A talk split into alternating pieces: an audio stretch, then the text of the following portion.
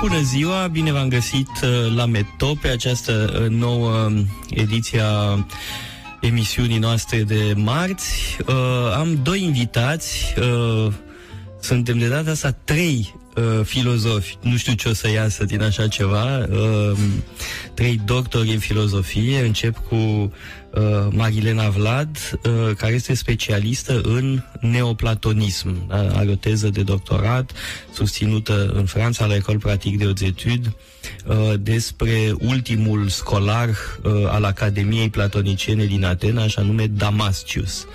Uh, mai este alături de mine uh, cineva care a mai venit uh, într-o emisiune anul trecut, uh, și anume Răzvan Ioan, specialist în Nice, cu un doctorat la Universitatea din Leiden uh, despre filozofia uh, lui Nice. Vă amintesc că anul trecut am uh, vorbit uh, despre Sicilia uh, despre diferite locuri minunate din Sicilia. L-am evocat evident pe Platon, uite că din nou dăm de Platon și în Sicilia. Am vorbit despre experiențele politice ale lui uh, Platon în Sicilia. Uh, Astăzi uh, i-am invitat pentru că recent a apărut la editura Humanitas o carte pe care o așteptam de multă vreme. Uh, Și anume un volum care conține uh, toate textele lui Constantin Noica uh, despre Platon. Sunt uh, introduceri, prefețe, uh, studii uh, despre Platon. Uh, vă reamintesc că în anii 80 uh, Noica a fost uh, inspiratorul unei ediții aproape complete a operelor lui uh, Platon. Zic aproape uh, completă pentru că așa e la români uh, orice ediție completă e aproape completă, uh, n-a fost uh, încheiată și de asemenea lipsește uh, din această ediție completă o carte fundamentală cum ar fi legile, da? nu vorbim doar de mărunțișuri care lipsesc, uh, lipsesc chiar și piese de rezistență. Dar um, Inițiativa aceasta e foarte lăudabilă, a apărut uh, anul trecut, în 2019, spre sfârșitul anului, așadar interpretări la Platon de Constantin Noica. Și m-am gândit că uh, nu se putea să am uh, interlocutori mai buni decât uh, Marilena Vlad, specialistă în uh, Platon, Răzvan Ioan, uh, doctor și el în filozofie, și amândoi uh, lectori la Casa Paleologu. Răzvan Ioan e deja un veteran, a ținut foarte multe cursuri. Astăzi, ieri, a început un curs despre Platon, despre iubire și prietenie la Platon și un fel de pregătire pentru Valentine's Day. Uh, a venit foarte multă lume uh, ieri. Uh, va mai ține și un curs despre problema cunoașterii uh, în filozofia lui Platon, iar Marilena Vlad va ține un curs uh, despre un dialog foarte important al lui Platon și anume Alcibiade.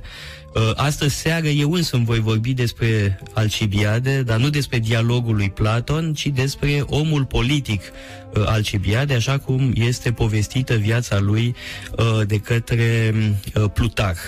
Uh, însă haideți să începem să uh, vorbim despre această carte importantă apărută la uh, editura uh, Humanitas și ziceam, am în, mă rog, toți trei vorbeam înainte și spuneam că am recitit uh, diferite texte uh, de ale lui Noica despre Platon cu mare plăcere. Uh, le spuneam invitațiilor mei că le citisem înainte de 89, atunci când apăreau uh, volumele uh, Platon. Cum vi se par citite acum? Datează cumva? Sunt actuale? Uh, cum vi se pare? Încep cu Marilena Vrea, că tu ești mare expertă în Platon. Noi suntem uh, cunoscători, dar mai puțin decât tine. Nu știu cât de expertă sunt, dar uh, dacă rămâne ceva din textele acestea lui Noica, este pentru că ele nu sunt niște simple comentarii exegetice, nu sunt scrise nici atunci când au fost scrise pentru a introduce cititorul într-un mod uh, științific în textele lui Platon, ci sunt niște an- interpretări. Noica este filozof și este el însuși când vorbește despre Platon. Um, Iar um, despre ce înseamnă a interpreta, are el însuși o teorie. Spune că um, interpretarea este ca, o, a- ca atunci când interpretezi o bucată muzicală. Trebuie să um, ții seama de fiecare notă, să dai seama de ansamblu și, pentru că e vorba de un text, să explici ceea ce este spus prin ceea ce nu este spus sau prin ceea ce rămâne într-un fel uh, subînțeles, dar nu explicit. Din cauza asta, el uh, spune că nici nu poți interpreta absolut orice text de Platon, de pildă, nu poți interpreta pe Timaios, pentru că e un uh, um, tratat foarte științific și n-ai ce să mai spui în plus. Asta e teoria lui, evident. De aia n-avea ce interpreta în legile, de exemplu. La fel, bănesc, da. pentru că este atât de politic totul acolo, încât uh, n-ai ce să faci cu el. Nu poți să aduci nimic de la tine. Nu este întru totul uh, mm, de acceptat ce spune uh, noi ca până la capăt, adică e discutabilă teoria lui, dar cam așa vede lucrurile. De ce e discutabilă teoria interpretării? Teoria interpretării nu, dar felul în care vede anumite dialoguri. um, Nu numai cu Timaios sau cu legile are o problemă, ci și cu Phaedros, de pildă, pe care uh, realmente îl scoate din uh, canonul platonismului. Spune că nu are dreptul să reprezinte platonismul uh, propriu zis, pentru că este un pic straniu, e un pic uh, exterior, este izolat. Nu-i convine, altfel spus, lui, uh, lui Noica um, acest uh, dialog, pentru că nu se potrivește pe schema lui de interpretare, De de, ce nu se înțelegere a potrivește? Platon- Ce a nu-i platonismului. convine în Phaedros? Că Da. sunt chestii prea erotice, prea pipărate. Ce nu-i convine în Nu Phaedros? convine, teoretic vorbind, nu-i convine că aici ideile apar ca uh, izolate într-o altă lume față de cea sensibilă, față de mm, lumea propriu-zisă, să zicem, dar în plus nu-i convine nici stilul. Faptul că aici Socrate este foarte inspirat, este purtat așa de un uh, de o influență bahică și nu e stilul lui. Spune că Nu-i într-un destul fel, de sobru. nu-i deloc sobru. În timp ce în banchetul îl nesceptic. vedem trăgând la mes- măsea, dar rămânând perfect sobru. Ei, acolo reușește să-l uh, ierte într-un fel, să-l scoată cumva la capăt, dar în, în banchetul uh, nu-i convine faptul că Socrate uh, zice aproape contravine bunului simț, pentru că nu mai are acel stil uh, sceptic de a analiza lucrurile, se lasă purtat de influențe mm, extrafilozofice. Iraționale, religioase. Uh, inclusiv de această artă a divinației antiche, de toate influențele naturii. E, una, e un dialog, dialog în care Socrate iese din uh, stilul lui obișnuit. Dar ce interesant e cum uh, explică el uh, această abatere um, din, din Phaedros și o explică spunând că, de fapt, uh, Platon încearcă să rezolve sau să dea un răspuns retoricii din primul discurs. Din al lui, Gorgias. nu, din uh, cel uh, Ah. din Phaedros al lui Lysias Da. care ar fi atât de retoric uh, uscat, uh, strict și um, excesiv în sensul ăsta al corectitudinii, încât uh, nu poți să-i răspunzi de, uh, în același stil, adică prin argumente, prin simple argumente, pentru că o să cazi tot într-o retorică argumentativă, foarte precisă, foarte... Avocațială. Da. Acum, Și trebuie atunci- spus un lucru, uh, uh, că aș vrea să uh, da, adaug niște note de subsol, uh, pentru că în uh, uh, acest uh, dialog e vorba de uh, un uh, retor foarte important, un logograf, uh, autor de discursuri judiciare și anume Lisias. Și într-adevăr stilul lui Lisias era un stil extrem de sobru. Era uh, tipul avocatului care argumentează uh, foarte strâns, uh, dar fără să recurgă la figuri de stil uh, uh, foarte uh, frumoase. Da? El, uh, el de fapt pastișează stilul lui Lisias. Lisias evident că uh, nu a ținut discursuri de acest gen, da? El era uh, un logograf care se ocupa de treburi serioase, nu de uh, probleme de amanți, amant tânăr, amant bătrân, da?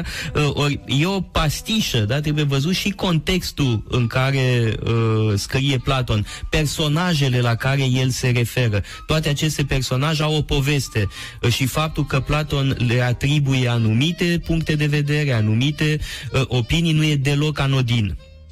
Da, și a- dar Socrate ar răspunde de fapt acestui uh, discurs printr-un alt fel de retorică, una care face apel la niște amănunte debordant de multe și care în fond opune unui adevăr strict și uh, uscat un adevăr de altă natură, și anume unul inspirat. Dar asta nu explică totuși, uh, sau nu poate să ne lase uh, să tragem concluzia pe care o trage noi, ca și anume că Phaedros ar trebui totuși considerat uh, nereprezentativ pentru neoplatonism. E o, e o concluzie un pic exagerată. Da, mi se pare total care, falsă, da. Evident, dar felul în care o argumentează Noica rămâne pur și simplu Ingenios. pentru frumusețea argumentării Ce lui. Ce părere ai, uh, Răzvan, pentru că ieri ai ținut un curs la noi uh, despre uh, Phaedros și tocmai asta am discutat la curs, da? Uh, cele trei discursuri despre iubire din uh, dialogul Phaedros, uh, primul discurs al lui, uh,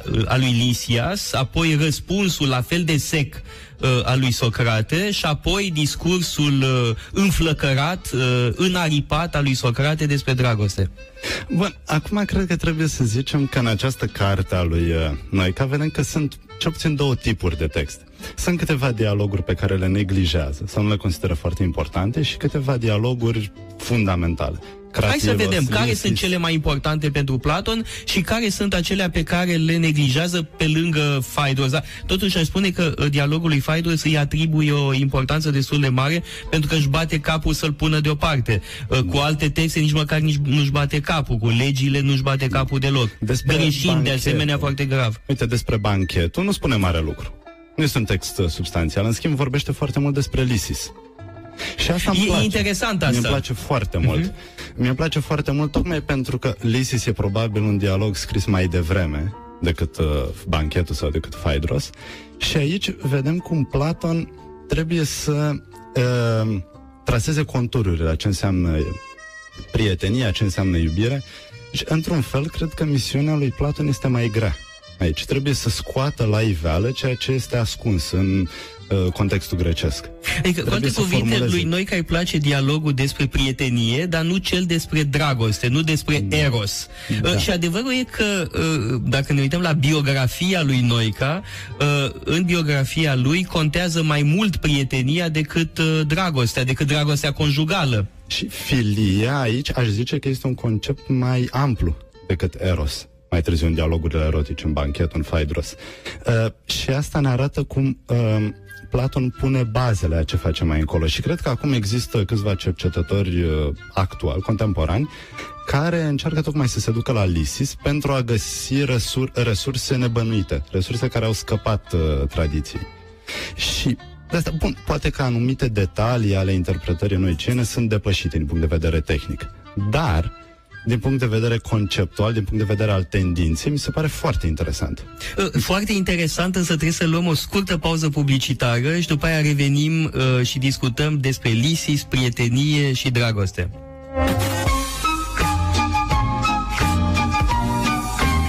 Metope. Îți consulți prea des aplicația pentru calitatea aerului? Hai să facem un București mai curat.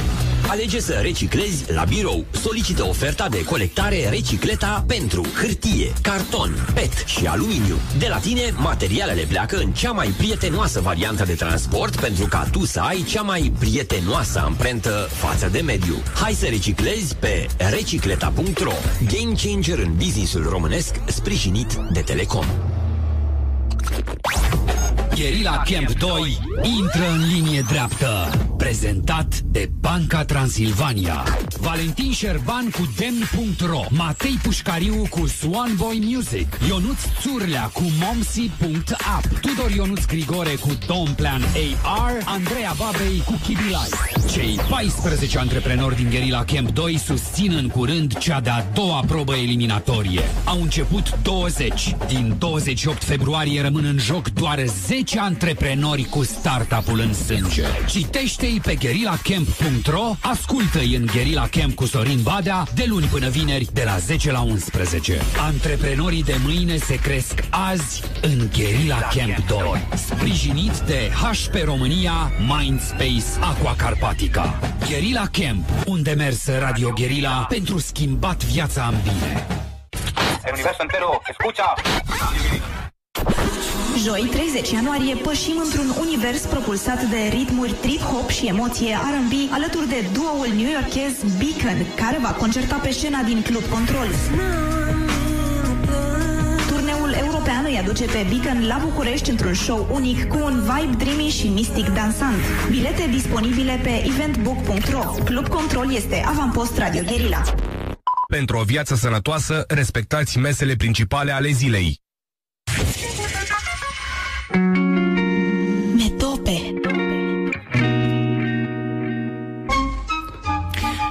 Am revenit în uh, studio alături de invitații mei uh, Marilena Vlad și Răzvan Ioan, amândoi uh, doctori în filozofie și lectori ai Casei Paleologu și vorbim uh, despre Platon. Cred că este singura emisiune din uh, spațiu uh, mediatic românesc în care să se vorbească în detaliu uh, despre uh, dialoguri platoniciene. Rămăsesem la uh, Phaedros uh, și uh, cred că ar trebui să intrăm puțin în uh, profunzimea acestui text, pentru că este un text uh, extrem de frumos, literar, uh, din punct de vedere literar absolut uh, sublim, da, superb, uh, și uh, se pretează și la unele interpretări uh, mai amuzante. Uh, tocmai despre ele vorbea ieri uh, Răzvan Ioan la cursul de la noi.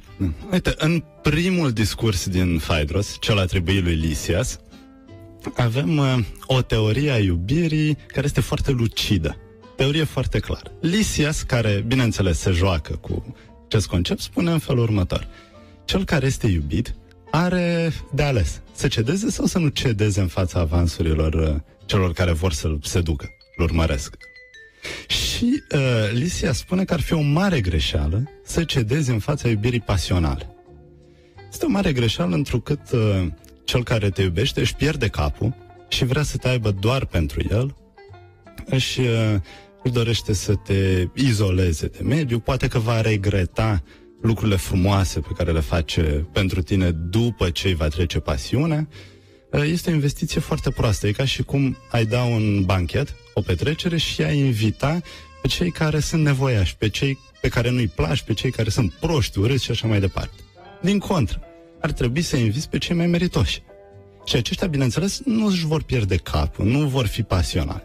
Dar ai cel mai mult de câștigat de pe urma lor. Ei vor fi cei care te vor ajuta să te educi, să te dezvolți, să crești.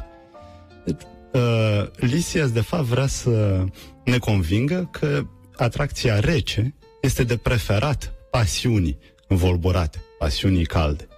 Și pe același drum, aparent, merge și Socrate.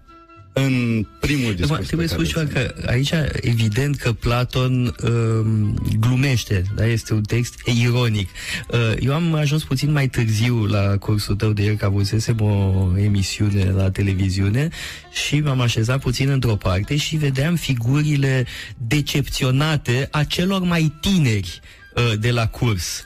Uh, Cei mai în vârstă, care s-au fript de mai multe ori uh, în materie amoroasă, dădeau din cap aprobator. În schimb, cei mai tineri erau uh, decepționați. Uh, Uite ce teorie antipatică, rece, uh, în timp ce a- atunci când ai vorbit despre al doilea discurs al lui Socrate, despre dragostea înflăcărată, uh, despre mm, uh, a- creșterea de aripi, Norocul nostru. dintr-o dată am văzut mai mult interes uh, la cei din față, la cei, uh, la cei mai tineri. Norocul nostru că Socrate uh, suferă uh, intervenția semnului divin, celebrului său semn divin, care îi spune să mai termine cu prostiile. Să nu Da, mai intervine vorbească, daimonul, da? da, să nu mai vorbească de rău iubirea, pentru că există... Că e periculos. Da, s-ar putea să vorbește așa cum a pățit Homer. Tocmai pentru că a vorbit-o de rău pe Elena și a vorbit de rău iubirea ei pentru Paris, care a dus la războiul troian. E, și ar trebui ca... Uh, și după aia va trebui ca Socrate să ne dea un discurs în care să laude uh, nebunia. Uh, și nebunia care dă naștere unei iubiri pasionale, dar inspirate de zei de data asta. Nu orice fel de nebunie. De fapt, e interesant că m, niciunul dintre cele două discursuri ale lui Socrate nu este greșit, într-un sens uh, în care ar vrea noi, ca de pildă, care nu e de acord cu acest dialog. De ce? Pentru că Platon susține că el face aici un exemplu magistral, în fond, de dialectică. Adică nu doar uh, aruncă niște argumente sofistice în fond, cum făcea Lysias în discursul lui, ca să demonstreze orice și să demonstreze ceva urmând un interes personal în fond, ci unește aceste două discursuri pentru, ca, pentru a arăta toate părțile iubirii și pentru a scoate la iveală un discurs despre iubire care e dialectic în sensul în care se bazează pe o cunoaștere a sufletului. Astfel că primul discurs în care arată și Socrate că da, ar trebui să uh, răspunzi celui care nu caută pasiunea cu orice chip, e completat, de fapt, de al doilea discurs în care Eros este lăudat deci ca e o zeu. complementaritate între cele două discursuri ale lui Socrate Exact. și înțeleg atunci din ce spui că asemănarea dintre primul discurs al lui Socrate și discursul lui Lysias e doar aparentă. Uh, cumva uh, este o aparent este o asemănare, dar nu la stil, evident, dar um, esența discursului lui Lysias este reluată de Socrate și este mm, transpusă în termeni filozofici, adică este cam aceeași idee pe care de pildă o arată în Alcibiade, nu? Singurul, um, unicul, autenticul iubitor al lui Alcibiade nu este cel care uh, caută um, trupul lui, frumusețea lui trecătoare, ci este Socrate, cel care îl iubește fără un, un interes pasional, uh, personal, intim până la urmă, ci care îl iubește pentru el însuși. Adică exact ce spunea într-un fel uh, Lysias, dar nu uh, strict, uh, cumva se schimbă ceva, se schimbă um, pentru că interesul e filozofic, nu mai este unul uh, strict uh, Uite, personal, să zicem. Răzvan. Noi, ca, bă, tot vorbim despre noi, ca în uh, lectura pe care o face, spune așa că există totuși două, două diferențe fundamentale, zicea. Pe de o parte, în discursul lui Lysias, um, perspectiva este cea a celui iubit. Pe când în discursul lui Socrate deja vorbim de cel care iubește. Deci perspectiva e schimbată și asta, bineînțeles, influențează conținutul. După aceea, evident, vorbește Socrate despre eros în general, încearcă să ridice miza discuției. Uh, Lysias, da, bun, este foarte amuzant, bineînțeles, îmi și închipui cum uh, uh, poți să se duci pe cineva folosind argumentele lui, lui Lysias. E că Asta să la te rece. prefaci neinteresat. Să te da? prefaci neinteresat, Adică e un da. fel de arta a seducției, de tehnica a seducției. Așa cum face și Socrate în Lysis, deci în primul dialog, când uh, îi dovedește unui tânăr, pe nume Lysis, că uh, de fapt nu știe nimic. Și de asta nu merită să fie iubit. Bineînțeles, nu Că e vrea mic și să- prost. Mic și prost, da.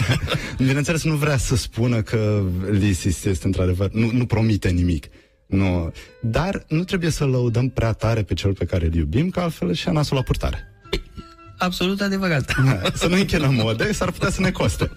Devine o pradă mai greu de vânat. Da, uh, mai e un, un lucru uh, asupra căruia aș vrea să uh, insist în legătură cu uh, Phaedros.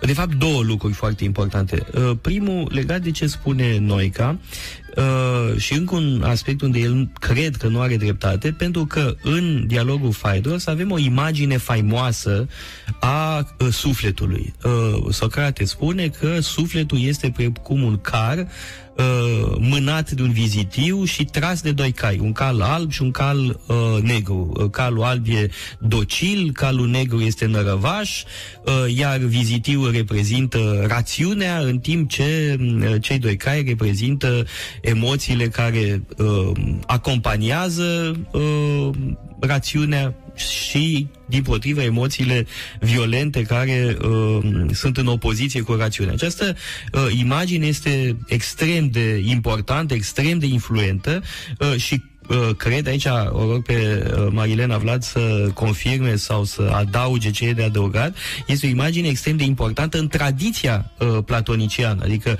uh, din acest punct de vedere, dialogul Phaedros e foarte important pentru uh, tradiția platoniciană, oricât ar vrea noi ca să-l pună deoparte. Da, și nu numai această imagine a sufletului, ci și cealaltă m, latură a problemei, și anume uh, lumea aceasta a ideilor.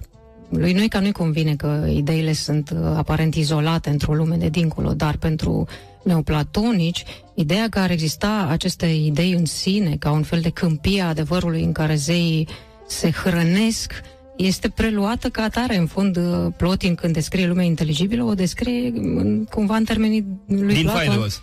Da, spune că uh, ar fi ca un fel, n-ar put, am putea să ne imaginăm ca un fel de sferă, trans, ca un fel de sferă transparentă în care toate punctele se hrănesc uh, uh, din lumina celorlalte. Este un fel de iluminare reciprocă și deplină. Evident că e vorba de o hrănire cu ceva inteligibil. Cam cum s- explica Platon, da, bineînțeles sub forma unui mit, dar mitul evident că trebuie înțeles, nu doar uh, luat ca atare. Bun, acum cred că ar trebui să vorbim un pic despre ce sunt aceste idei sau forme platonice care apar uh, pe această câmpie inteligibilă. Ar- Uh, Dar mi-e vorbim teamă de... de accidente dacă vorbim despre, prea mult despre idei. Da. Da. Dar și am văzut idei, da? Să, Exact. să nu uităm Da. uh, formula Esențe, faimoasă. da. uh, Să nu... da. Eu întotdeauna am mare grijă uh, când mă gândesc la cei care ne ascultă să nu fie prea captivați uh, Da. de această emisiune unică, dar pentru că unde mai auzi lucruri despre plată și mi-e, mi-e teamă să nu uh, provocăm accidente. Uh, înainte de uh, pauză, aș mai vrea să uh, adaug eu ceva. Uh, și anume că uh, acest dialog uh, este foarte important și ca uh, text despre retorică. El este un text despre cunoaștere, este un text despre suflet, este un text despre iubire, dar în același timp este un dialog despre retorică. De fapt, Platon are două dialoguri despre retorică, nu unul singur. Uh, și anume Gorgias pe de o parte și Phaedros de cealaltă parte. În Gorgias avem o condamnare a unui anumit tip de retorică, în timp ce în Phaedros avem de a face cu o reabilitare a retoricii celei bune. Bun. Așa cum în Republica avem uh, poezia bună și poezia rea, la fel uh, în gândirea lui Platon avem în privința retoricii o distinție.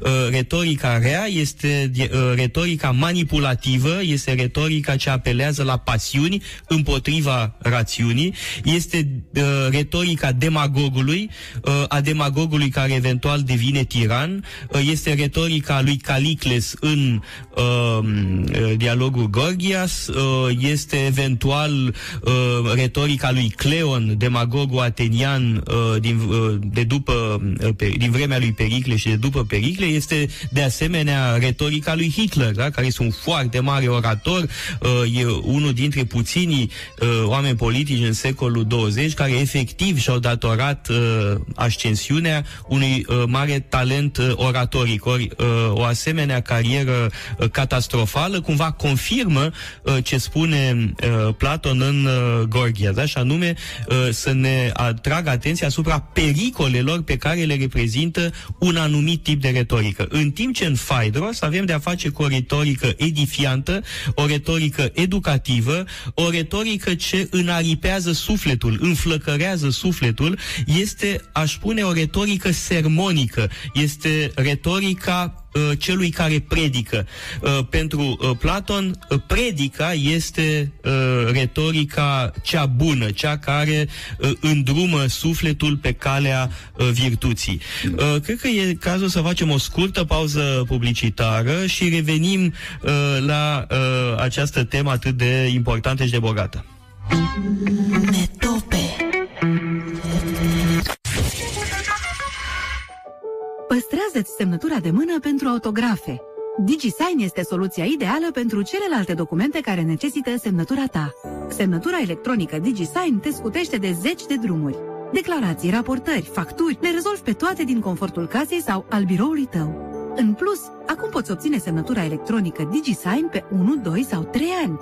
Eficient, rapid și cu consum minim de resurse.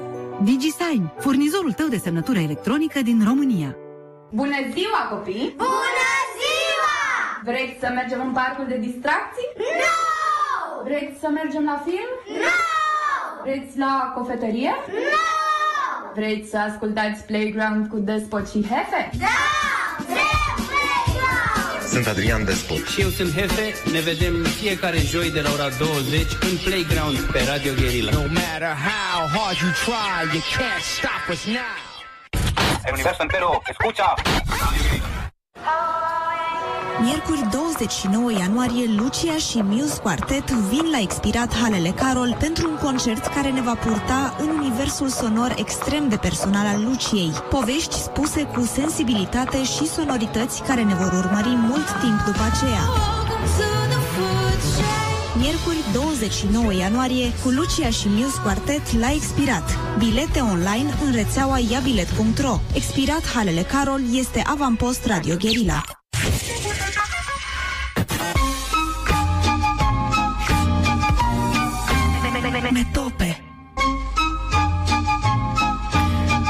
Revenit în studio alături de invitații mei, uh, Marilena Vlad și Răzvan Ioan. Uh, Vorbeam uh, despre dialoguri platoniciene mai devreme, că am epuizat tema Lucis, am epuizat Am zis banchetul, tot ce se putea spune. am epuizat Phaedros, nu așa? L-am răsucit uh, uh, pe toate părțile și uh, m- puțin mai înainte, înainte de pauză, am evocat uh, Republica, uh, dând de, ex- de exemplu ce spune uh, Platon despre poeți. Dar e mult mai mult de spus despre Republica și noi am pornit în uh, emisiunea noastră de la cartea lui Noica, uh, de la, mă rog, cartea lui Noica, despre acest volum care adună uh, la un loc uh, textele lui Platon, uh, textele lui Noica, despre, lui Noica ar plăcea acest Da, da, lapsus această al meu, companie. uh, textele lui Noica uh, despre Platon și eu mi-amintesc din copilărie adolescență, uh, cum uh, tata a reacționat la prefața lui uh, Noica uh, la Republica. I s-a părut o dobitocie uh, și uh, țin minte cum a reacționat imediat, da? spunând uh, prietenilor ce gândește despre această prefață și apoi țin minte foarte bine spunându-i chiar lui Noica uh, ce gândește de acea, despre această prefață. De ce? Pentru că Noica susține uh, teza că Republica nu e deloc un text politic, da? că este un text despre suflet, ceea ce e în mare măsură adevărat, dar pe de altă parte e un text politic uh, și avem o teorie extrem de elaborată a regimurilor politice în Republica. Este un mare text politic, e unul din, dintre marii clasici ai uh, filozofiei politice și țin minte din copilărie cum a reacționat tata uh, la acest text uh, în termeni tipici pentru el, da? Ce dobitocie, uite ce zice Noica, da. Uh, e amuzant că avem un uh, bun prieten uh, foarte apropiat nou, Radu, care a avut fix aceeași reacție. Când a citit... uh, Radu prefața Seciuc, lui- da? Da, nu se poate așa ceva. Cum? Da? Uite cum les grands Ignor- esprits se rencontră, da? Cum Marile se- spirite se întâlnesc. Ignor Pe politica. de altă parte, ceva e adevărat. Uh, într-adevăr, este un uh, text despre suflet, numai că uh, la Platon regimurile politice sunt clasificate după un criteriu calitativ. La Aristotel, criteriul este cantitativ. Câți sunt cei care iau parte la decizii? Unu, puțini sau cei mulți? La Platon, regimurile uh, politice sunt clasificate după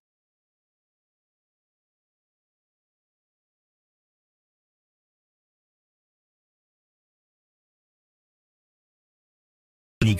Uh, Tipul uman este cel care dă tonul într-o societate, iar tipul uman depinde de acea parte a sufletului care predomină, de, de profilul da. psihologic care domină în societate. Uite, despre asta vorbește și Noica și spune că, într-adevăr, n-ar trebui să ne uh, uităm prea mult la regimul politic, ci mai mult la tipul de suflet și spune că, da, e adevărat, Platon vorbește mult despre societate. Dar face asta doar pentru că virtutea, pentru antici, era întotdeauna și virtute socială. Acum, bineînțeles că e adevărat, numai că asta nu explică totuși, o părerea mea și mi se pare că noi ca aici nu merge suficient de departe, nu explică de ce totuși din 200 și ceva de pagini, 250 de pagini, mai bine de 100 sunt dedicate politicii. Dar le numără. Le numără, da. Le numără că îl plictisesc. Spune ex- explicit câte sunt dedicate politicii. Adică Acum- aproape jumate. 103 Da. sau 105, nu mai știu. 100 și Acum depinde cum numărăm. Eu cred că dacă aș număra, aș ieși cu mai multe pagini despre Da. politică. Eu însă, numărându-le, că sunt interesat în ce spune Platon despre regimurile politice, despre politică în general. Totuși cred că putem să-i facem un pic dreptate și lui Noica. Pe el îl deranjează... Bietul faptul Noica, hai să-l că- apărăm. Da, îl deranjează ideea de a pune politicul în centrul Republicii și de a m, citi Republica cumva exclusiv prin această grilă. E foarte amuzant cum se referă de pildă la un comentator precum Werner Jäger, realmente dându-i cu crosa la patină din cauza că susține nu numai că Republica este despre politic, ci și că politicul în genere ar fi în centrul gândirii lui Platon. Și pe el îl deranjează asta pentru că, iar argumentul lui e foarte mm, solid, cred eu, pentru că, într-adevăr, în, în Republica nu se opresc lucrurile la politic. Nu ăsta este scopul. Uh, De După acord, ce se dar- discută uh, ideea de dreptate în suflet, se lărgește cadrul spre ce ar însemna uh, dreptatea în, po- într-o cetate și apoi se trece la nu, nu, nu se ajunge la o concluzie despre ce înseamnă dreptatea, dar se ajunge la concluzia că totuși dreptatea este mai bună, e un bine mai mare decât nedreptatea și atunci se trece la ce e binele, ce înseamnă bun. Și asta este de, a, de fapt um, i- punctul spre care se focusează, spre, se concentrează dialogul. Ceea ce e interesant este că în fața legilor, la, um, noi ca are aceeași problemă, iar aici nu mai poate spune că um, politicul n-ar fi în centrul legilor. Recunoaște că legile e vorba sunt de un despre program politic, da. Dar ceea ce e interesant este că aici pur și simplu îl atacă pe Platon direct, spunând că legile dacă te hotărăști să le citești, trebuie să înfrunți un plictis nemaipomenit. A, și în fond, și citează o tradiție antică care spune că Platon a devenit un pic senil spre bătrânețe. Exact, Și este un atunci dialog a de scris legile. senilitate, de, nu numai de Da, bătrânețe. uh, eu sunt absolut consternat de asemenea gogomănii pentru că legile sunt un uh, dialog fabulos uh, absolut fabulos și nu e o pagină care să mi se pară plicticoasă. Uh, acolo chiar e uh, viziunea politică uh, a lui Platon. Putem înțelege foarte bine uh, care este locul lui în societatea epocii, cum se raportează la, um, uh, legi- la tradițiile din Creta, din uh, Sparta. Uh, da, deci mi se pare un dialog pasionant și aș trimite către excelenta carte a lui Leo Strauss uh, despre uh, legile lui Platon. Leo Strauss a, a, are un rol extrem de important în uh, tocmai în uh, reabilitarea acestor texte uneori disprețuite de oameni grăbiți, uh, cum ar fi legile lui Platon și Xenofon. La fel, uh, noi ca considera, eu țin minte, iarăși foarte bine, considera că Xenofon n-a priceput nimic uh, din uh, Socrate și uh, uh, îmi pl- ce se întâmplă? Noi că avea uh, un defect de a gândi în dihotomii. Uh, Caragiale Eminescu.Eminescu e bun, Caragiale e prost. Uh, Platon și Xenofon. Uh, Platon e bun, Xenofon e prost, sau mă rog, e limitat. Uh, Republica e o carte formidabilă pentru că nu vorbește despre politică, ci despre bine și cunoaștere, în timp ce legile uh, n- uh, le respinge pentru că sunt evident un text eminamente politic. Eu cred că trebuie gândit dincolo de aceste uh, dihotomii. Eu cred că uh, noi ca însuși trebuie uh, cumva apărat uh, de propriile lui uh, exagerări și după aia de exagerările continuatorilor lui, pentru că uh, noi ca era un om de un gânditor de mare calibru, nu neapărat uh, ciracii lui care au preluat anumite prejudecăți și după aia n-au citit ce spunea noi ca uh, că nu e la fel de important. Acum aș vrea totuși să contextualizăm. Uh, noi ca scrie înainte de 89. Și asta mi se pare important. Pe de o parte, poate că e mai prudent pentru el să nu scrie mult despre politică, despre regimuri O, dar politice. uh, uh, legile Totuși scrie poate după- fi tras într-o direcție socialistă, pentru că, de exemplu, uh, Platon spune în legile că inegalitatea socială este extrem de periculoasă uh, pentru un corp politic și spune, de exemplu, că nu ar trebui să existe o inegalitate mai mare decât 1 la 4, da? de, uh, cel mai da. bogat să fie de 4 ori mai bogat decât cel mai sărac. Iar dacă uh, e- apare riscul unei adânciri a inegalităților sociale, statul să intervină, inclusiv în căsătorii. Da? Da, In- dar uh, uh, să- Și ar fi putut să spună lucrurile astea. Uite, exemplu de politică Mai- uh, egalitară. mai Uite e cum ceva. statul intervine. Mai e ceva. Și anume, uh, la începutul interpretării la Republica, noi ca spune, ok, Platon a fost condamnat pentru că în Republica mulți l-au citit ca și cum recomandă un regim tiranic, un regim despotic. Ce spune că Platon nu spune așa ceva, n-ar putea un gânditor mare să uh, impună un regim totalitar. Nu cumva Asta e să și făcură greșeala la- lui Kojev, by the way, în uh, răspunsul pe care îl- îl dă lui Leo Strauss, uh, spune că uh, Platon uh, e pro-tiranie.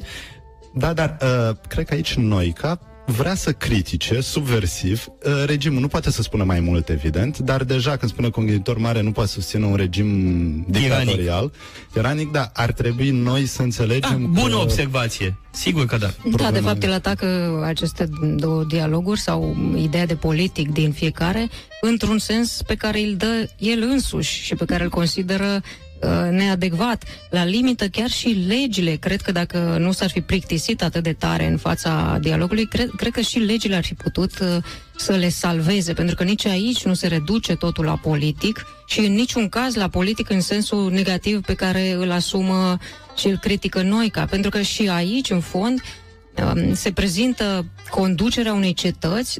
De ce? Pentru a arăta că, de fapt, uh, ăsta e doar un atom din felul în care universul în totalitatea lui este condus de zeu. Și mai mult, uh, însăși conducerea cetății este de fapt o conducere indirectă de către zeu, pentru că legile sunt date de către zeu și la limită, spune Platon, dacă am ști cu adevărat să urmăm zeul, să ne supunem prezenței divine și să ne asemănăm zeului, nici n-am mai avea nevoie de legi. Avem nevoie de legi doar pentru că nu cunoaștem acest, acest adevăr ultim. Deci nu e vorba despre un politic uh, adresat politicianului care ar putea eventual lua acest text și să-l pună în practică. N-are de ce să Legile se nu te... pot fi puse în practică? N-are de ce să se teamă noi, ca nu, Mie nu mi asta se este pare că se ultimul... poate pune în practică. S-ar putea, dar nu, nu acesta este scopul ultim al lui Platon. al uh, legilor. E, uite, aici trebuie să discutăm pendelete. Uh, și acum, sigur că da în uh, emisiune, dar după aia și separat, pentru că eu cred că e un text uh, politic, da? Adică e, uh, mă rog, cel puțin uh, un experiment uh, intelectual, un fel de experiment în laborator. Uite, dacă ar fi să facem uh, o cetate uh, serioasă, uite cum am procedat. Ar fi un regim mixt, uh, n-ar trebui să fie prea mulți uh, cetățeni, uh, n-ar trebui să fie in, să existe inegalități. Mie, de exemplu, îmi place foarte mult ce spune despre muzică. Sunt foarte încântat uh, să citesc considerațiile lui Platon despre muzică atunci când spune cât de periculoasă pentru suflet este muzica proastă. și într-adevăr, muzica proastă este poezia. distructivă Da. pentru Da. suflet. Dar în special muzica Da. proastă, Bun, dar pentru că muz- in- ne invadează. Cum să nu-i dai dreptate lui Platon când ești asaltat de muzică proastă uh, pe care o auzi din vecini? Trăiască Platon, îmi vine să trăiesc de fiecare dată când sunt agresat fonic de tot felul de, uh, mă rog, Da, uh, partea pro- orori uh, muzicale. Partea proastă cu muzica e că nu poți să-ți închizi urechile. Nu, dacă vezi ceva urât, poți să te uiți în altă parte, poți să-ți închizi ochii, poți să spui ochelari. Schopenhauer spune un lucru foarte bun. Spune că există o legătură uh, uh, între uh, gradul de cultură și, și de educație, pe de o parte, și uh, apetența pentru gălăgie. Da? Uh, cu cât e cineva mai tâmpit, cu atâta e mai gălăgios și îi place mai mult hărmălaia. Acum, revenind uh, la... Și, pe, și mai spune ceva că îți întrerupe gândirea. Da. Uh, n-ai, nu-ți poți, uh, nu te poți apăra de uh, agresiunea sonoră și îți întrerupe mersul gândurilor. Uite, Kant, Schopenhauer sunt de aceeași părere aici. Da, numai că Schopenhauer este foarte cunoscător în materie de muzică. Da. Și foarte amuzant. Uh, Când, uh, dar totuși, la Platon, bineînțeles, muzica era di- arta muzelor, era deci, uh, domeniul muzelor. Deci Da, este eu mai larg cred că decât- Platon are dreptate. Statul trebuie să intervină, să interzică muzica proastă. Are dreptate și jocurile proaste, jocurile stupide de pe uh, internet sau jocurile electronice care tâmpesc generații întregi. Platon are dreptate în și, legile. Și unde bate el cu muzica este în direcția filozofiei. Filozofiei, prin excelență, muzica de factura cea mai înaltă. Muzică într-un sens mai larg, pentru că la, la greci muzica nu însemna doar muzica în sensul nostru de astăzi, nu? Uh, Socrate, în ultima parte a vieții, devine muzician, nu? Versifică niște mm, fabule, pentru că vrea Aflăm să fie asta în, sigur, uh, Phaidon. Da, vrea să fie sigur că a urmat uh, indicația zeului aceea de a fi, de a face muzică. Uh, bun, La fel uh, și în, uh, și în Republica. Uh, Educația prin muzică, prin arta muzelor este fundamentală. Și bineînțeles, printre muze avem și, ne ocupăm și de istorie, ne ocupăm de uh, astronomie, mă rog. Bun. Astronomie în măsura în care există. Însă, atunci, bineînțeles. revenind la uh, partea politică a Republicii, uh, mă gândesc la uh, maniera magistrală în care Platon uh, descrie uh, problemele democrației și relația între democrație și tiranie. Uh, Cred că este de o actualitate extraordinară. Uh, Zilele noastre vorbim de populism, de tot felul de lucruri, descoperim de fiecare dată apa caldă sau uh, roata, dar de fapt lucrurile astea sunt spuse foarte bine uh, de oameni precum Platon, Tucidides sau Aristofan. Mie mi se pare că, uh, de exemplu, cavalerii lui Aristofan sunt cea mai luminoasă carte despre uh, democrația românească, despre demagogia la românii.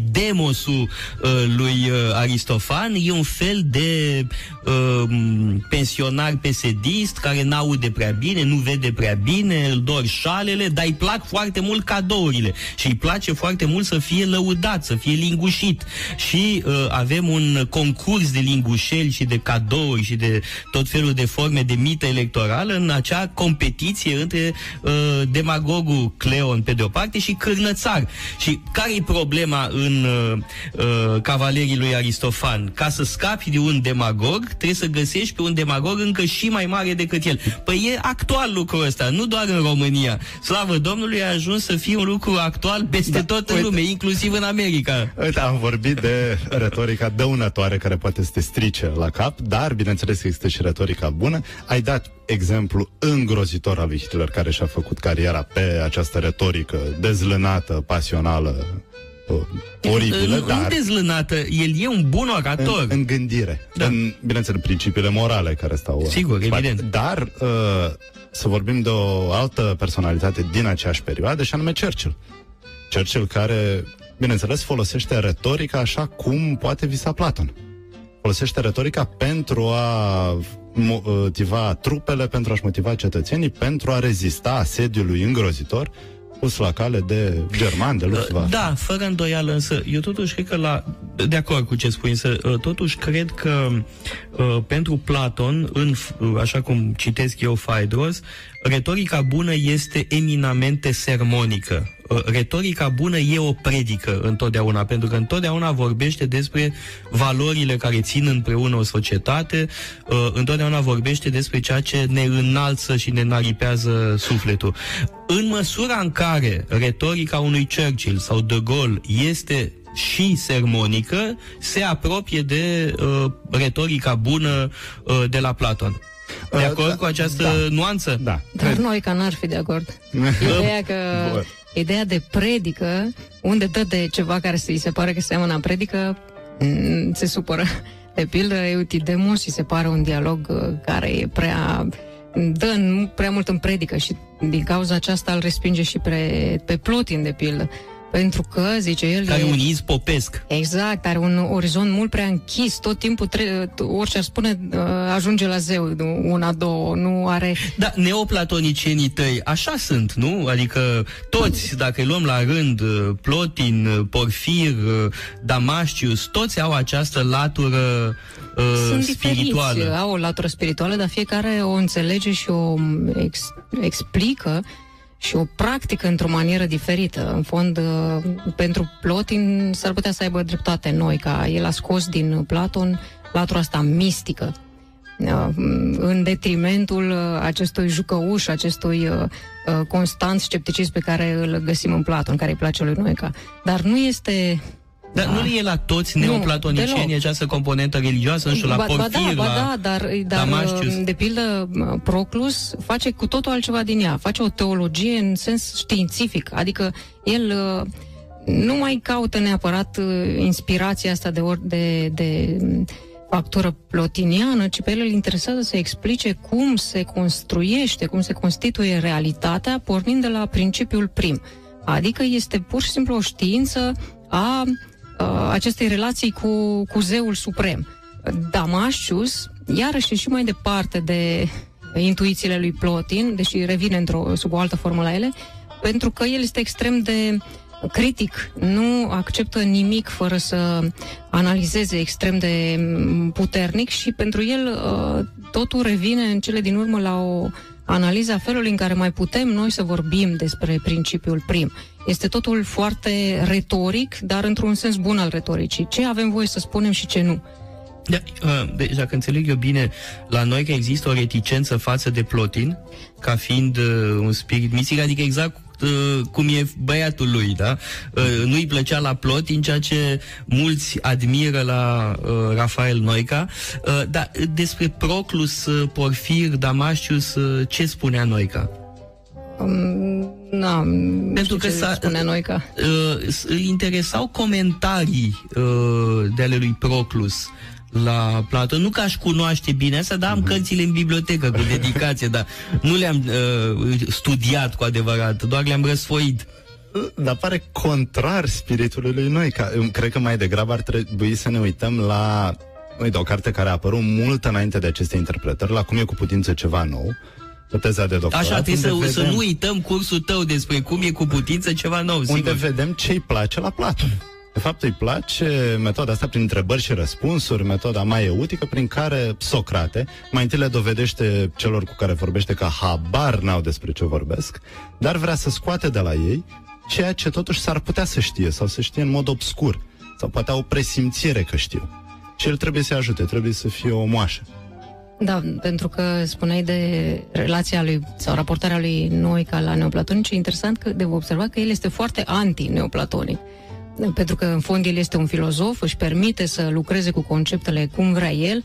Uh, el preia, de pildă, într-un text care e luat și în această carte, conceptele de unu și multiplu. Se știe că pentru neoplatonici uh, astea sunt, pornind din uh, în a doua parte a dialogului Parmenide, sunt niște matrice, dacă am putea spune așa, niște structuri conform cărora realitatea se constituie, pornind de la unul suprem și trecând prin straturi uh, ulterioare de unitate din ce în ce mai plurale. Ce face Noica și foarte interesant este că, într-un fel, continuă dialogul Parmenide, luând nu ipoteza unului care e discutat acolo, ci ipoteza multiplului care e lăsată cumva în umbră, nu apare, deși la început se spunea că ar fi interesant de discutat și despre ea. Și construiește realmente niște alte ipoteze uh, conform cărora mm, sau care nu se mai destituie ca, ca în Parmenide, nu ajung la niște contradicții, ci din contră ajung la niște mm, uh, scheme de creație. E într-un fel un neoplatonism pe dos.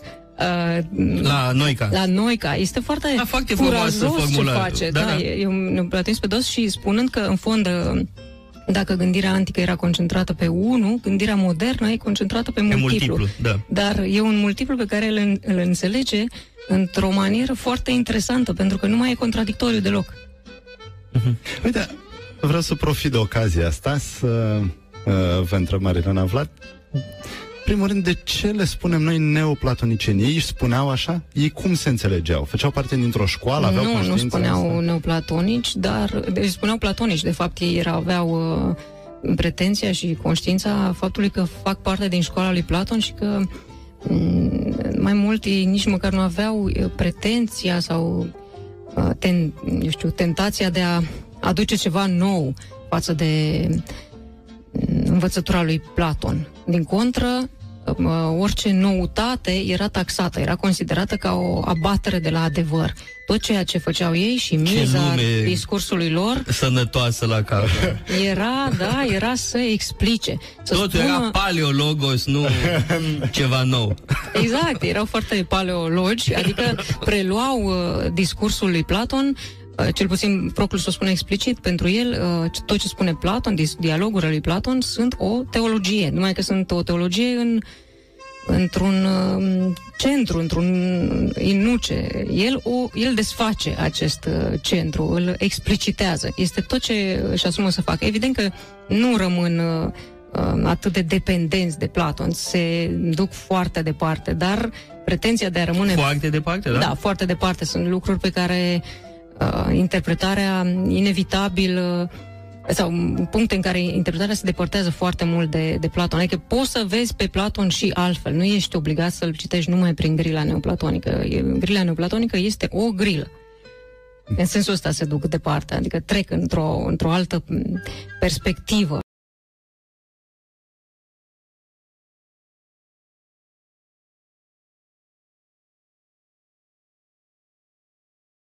Principiu, deci dintr-o economie fabuloasă, a ajuns să deducă întreaga lume, să explice existența, pornind de la un principiu. Acum, e adevărat că au mai fost și alți inspirați de Platon, dar pare că e ceva foarte special când e vorba de... Da, e foarte interesant cum uh, vorbește Platon despre, uh, Noica despre chestiunea asta.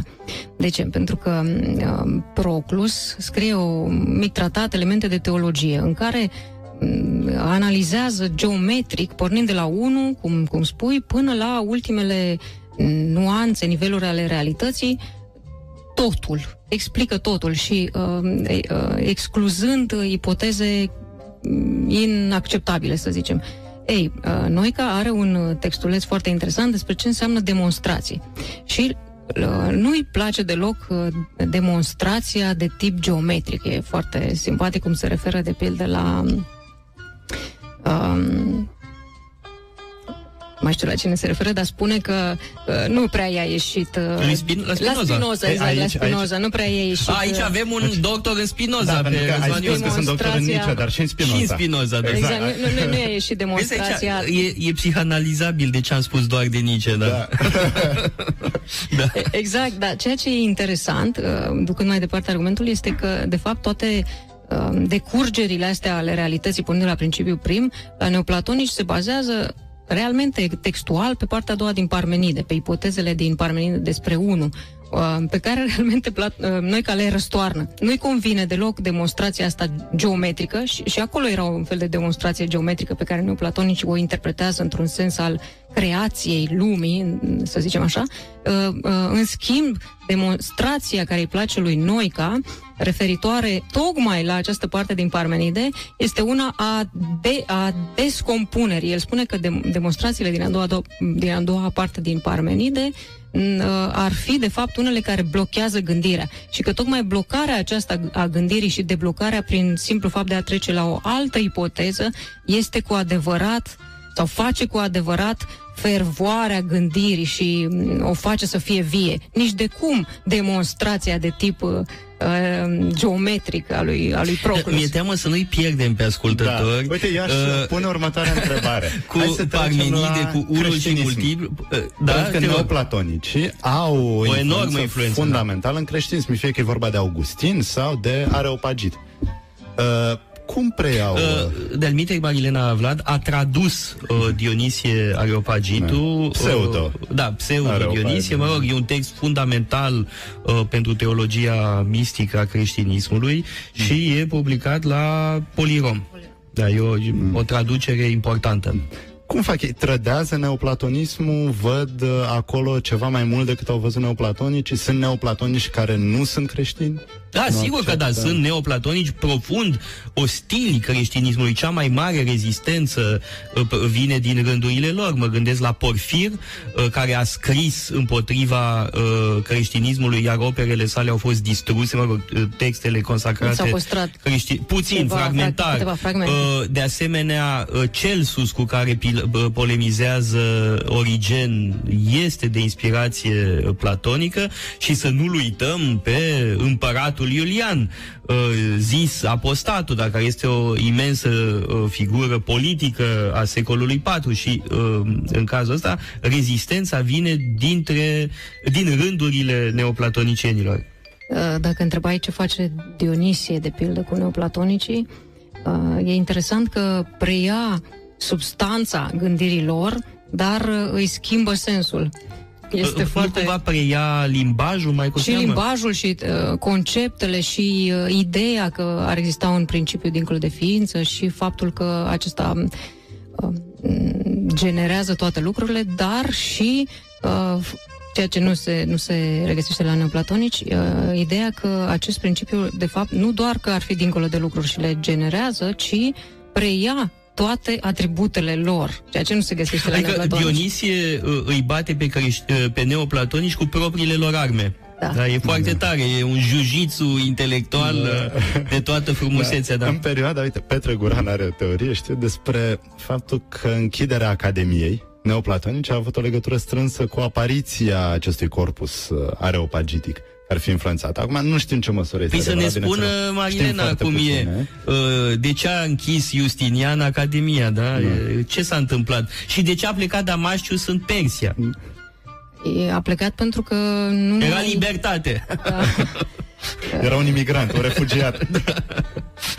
Da, a plecat sperând că găsește un regim care să-i permite să predea după m, felul în care înțelegea el să predea. Ori n-a găsit. N-a deloc. găsit. A găsit Nu, ceva ce, ce mult mai rău. trist, uh, Bietul Damașciu, știi, fuge din uh, uh, Atena de uh, uh, ce rău era cu Justinian, nu, care i-a închis uh, școala și uh, dă de un alt uh, regim uh, autoritar. Nu știu, e ca și cum ai fugi din Uniunea Sovietică a lui Stalin și ai ajunge la Hitler. Sau în China lui Mao. Sau în Fix China lui aceeași Mao. treabă. da. Mă rog, Da, sigur. Bun, discutăm nuanțe, dar... Da. Uh, bun, și uh, asta cam când se întâmplă? Când se închide Academia? În 529, acum e greu de spus dacă s-a închis chiar școala lor, pentru că erau închise școlile de stat, iar școala lor nu era una de stat, era o școală privată care se întreținea Da, din, era uh, casa paleologului. Uite, Toader, dacă ca- ți-ar era închide... casa- Deci dacă Focus. închide Ludovic Orban uh, școlile de filozofie din universități, eu aș zice foarte bine rămâne casa paleologului. Da. Da, cam așa era și cu ei. Numai că, evident, erau și niște stringențe. Nu mai puteai să onorezi zei, de pildă. De aceea și în textele lor uh, referințele la creștini erau foarte, foarte slabe. E un mic textulex, de pildă, la, la Damascius, care spune, nu poți să spui despre principiu că este cauză, că este dincolo de lucruri, că este așa și așa, dar numai dacă ar fi un om nebun, ar spune că principiul este om. Dar e așa o referință foarte finuță, în niciun caz nu spune mai mult. Da, e o critică a încarnării, în mod evident, da, Evident. dar foarte pe de departe. Ei, vezi, tehnica esopică de a spune lucruri pe care o utiliza și noi ca în uh, Republica, da? Spui lucruri indirect. Indirect, da. Da, e bun de altfel, ele uh, călit prin tot felul de lupte, uh, chiar, uite, la Universitatea București, la Departamentul de Filosofie, unde a dat un uh, examen pentru un post. În 40, cred. El, la concurență cu Ah, Eliade... credeam că vorbești de tine. Era concurență De cu ce ai pățit Eliade anul și trecut, cu da. un uh, domn pe care, care îl chema Dan Zamfirescu. Nu știu dacă a auzit cineva de Dan Zamfirescu, nu avem de ce, O și dar, profesor. dar de Eliade și de noi, ca a auzit toată lumea, și Dan Zamfirescu a câștigat concursul. A aranjat, evident. Poate că nu. Uh, trebuie văzut asta, dacă era într-adevăr aranjat sau, sau nu. Oricum, uh, un post uh, unde ai asemenea concurență, deja e o chestie Da, interesantă. adică vorbim uh, pe de, de altă parte, două uh, staruri. sigur că probabil uh, noi care era poate dezavantajat și de contextul politic, uh, dar să nu uităm, uh, noi ca este autor unei teze de doctorat uh, magistrale, Da. uh, cum e cu putință uh, cu ceva nou, este de fapt teza lui de doctorat. Uh, și uh, poate că ar fi interesant să discutăm uh, despre tezele de doctorat făcute de marile personalități ale culturii române, pentru că unele teze de doctorat sunt destul de superficiale, uh, unele nu știm dacă există, cum e teza de doctorat a lui Nae Ionescu, în schimb, teza lui uh, Mihai Ralea este extrem de serioasă, este uh, foarte solidă, uh, nu neapărat uh, foarte originală, dar e o, o uh, teză solidă, foarte serioasă despre ideea de revoluție în doctrinele socialiste, o teză pe care a făcut-o la Paris, uh, iar teza lui Noica este uh, genială. Uh, mi se pare o teză extrem de îndrăzneață. Nu, nu știu dacă i-ar fi ușor în zilele noastre să obține titlul de doctor, pentru că e prea deșteaptă. Uh, adică prea mult la fiecare pagină e ceva uh, Are- original. Are o problemă, în primul rând, de formă, cred eu, sau ar avea astăzi. Pentru că el tratează o problemă foarte vastă. Bun, cum e cu putință noutatea în filozofie, în cunoaștere, și merge de la Platon și Socrate la Kant. Astăzi, o teză de doctorat se face despre un autor sau, hai, cel mult Uh, doi. Da, dar pe de altă parte, uh, într-o teză de doctorat e bine să uh, abordezi o problemă, să pornești de la o problemă. Mai cu seamă când faci o teză de doctorat în filozofie, e bine să pornești de la o problemă. Da. Ori el pornește de la o problemă, el chiar are acolo o problematică extrem de bogată. Tocmai asta e măestria lui. Aici se vede forța gândului. Noician. Indiferent dacă suntem de acord cu interpretări, știu eu, cu toți, toate interpretările pe care le dă, bineînțeles că Păi sunt... aștept să-i cauți uh, și Nod să-i în găsești nod în papură la cursul de sâmbătă. Prefer să văd, bineînțeles, părțile bune, părțile extraordinare. Uh, noutatea pe care o vede, tocmai pentru că știe să pună întrebări. Are loc, uh, John Locke, filozoful britanic, un, uh, un, o frază extraordinară, și anume că unii oameni fac mai multă lumină într-o problemă punând o întrebare, bine, decât fac alții vorbind ore și zile întregi despre acel lucru. Ei, noi ca uh, are această artă, a deprins această artă de a pune întrebări. Și când pune întrebarea asta cum e cu putință ceva nou, el de fapt dezvăluie un curent fundamental în istoria filozofiei. Deci ca sunt și și alte- Socrate știe să pună întrebări pertinente. Păi uite, chiar tatăl tău scrie la un moment dat că uh, noi care ceva din Socrate tocmai pentru că este incomod. Nu te lasă să îi citești pe antici sau pe medievali, așa cum ai fost învățat la școală. De-al minteri, uh, spun asta ca informație pentru cei care ne ascultă, Răzvan Ioan a ținut uh, în urmă cu câteva luni uh, un curs uh, despre uh, de- lungul text al tatălui meu, Despărțirea de Noica. Uh, De ce l-am rugat pe Răzvan Ioan să țină acest curs și nu l-am ținut eu? Pentru că, în viziunea mea, acest text este eminamente nicean ca metodă. Dacă uh, abordează um, filozofia lui Noica uh, utilizând uh, un instrumentar uh, nicean. Uh, de-aia l-am uh, rugat pe Răzvan Ioan să uh, pună la încercare această ipoteză. Uh, și uh, Răzvan Ioan a fost parțial de acord, dar mi-a spus că e ceva în plus la asta, ceva ce nu uh, văzusem eu. Uh, sunt de acord cu tine că metoda este niceană. Cu siguranță uh, Alexandru Paleologul vrea să vadă ce este în spatele unor do- doctrine.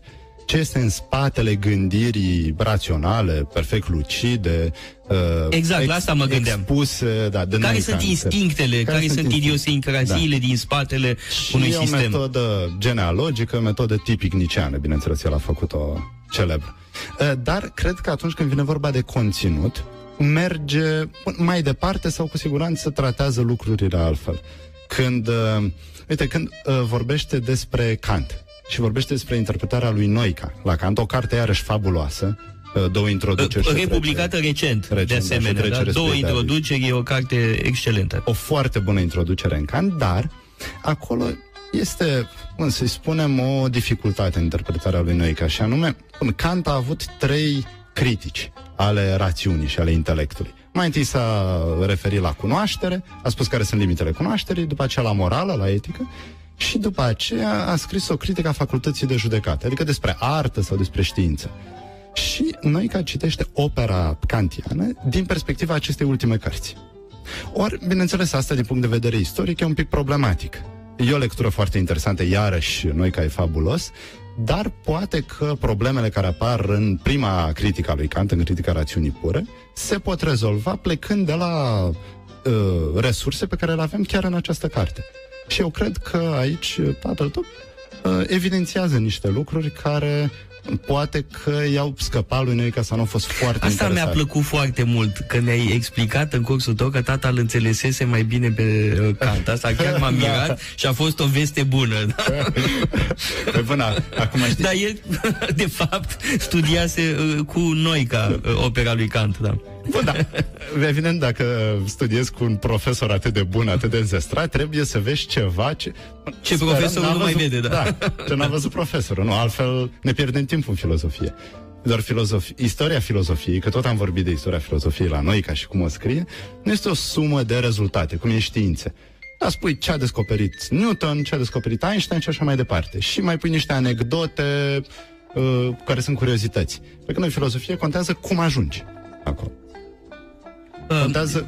Tocmai pentru că vorbeam despre noi ca în calitate de profesor, uh, aș vrea înainte de uh, pauza publicitară să pu- ascultăm uh, o uh, un fragment din opera lui Leonard Bernstein, Candide, da, în care Pangloss predă uh, filozofie elevilor săi, e f- o, o piesă extrem de amuzantă și după uh, pauza aș vrea să și comentăm puțin uh, felul în care Bernstein uh, face mișto, să zic așa, da, de un anumit fel de a preda filozofia. which just goes to prove that everything's for the best in this best of all possible worlds, of which, if I may say so, Westphalia is the center.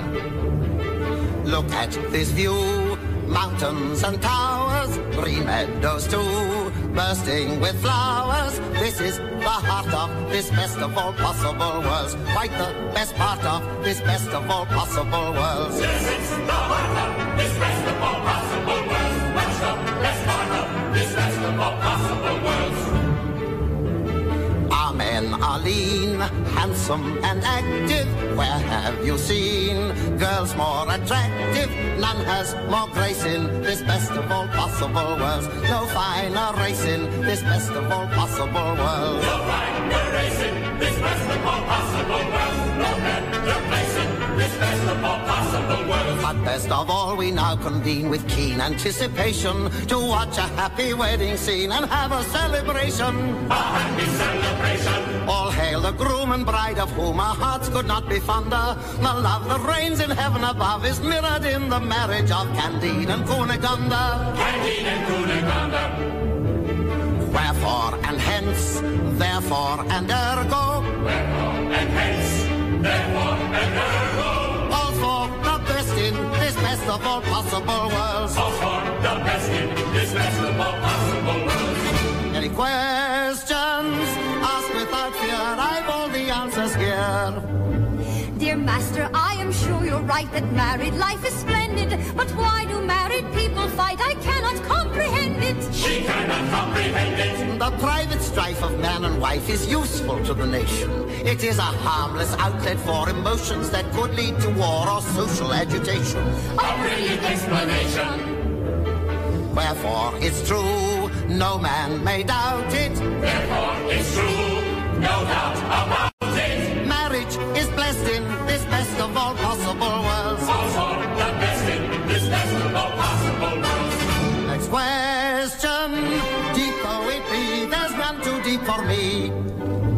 Since marriage is divine, of course we cannot understand, sir, why there should be so much divorce. Do let us know the answer.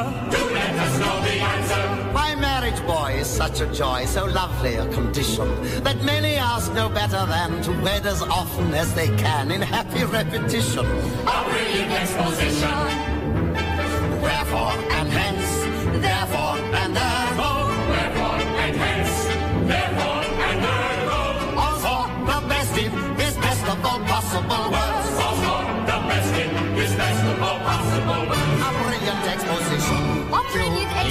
Exposition. A brilliant exposition. A brilliant exposition. A brilliant exposition.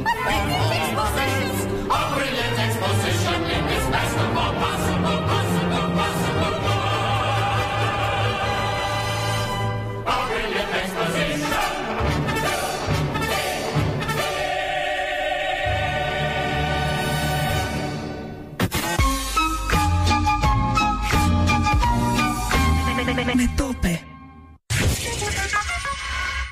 Arată-i că ții la ea.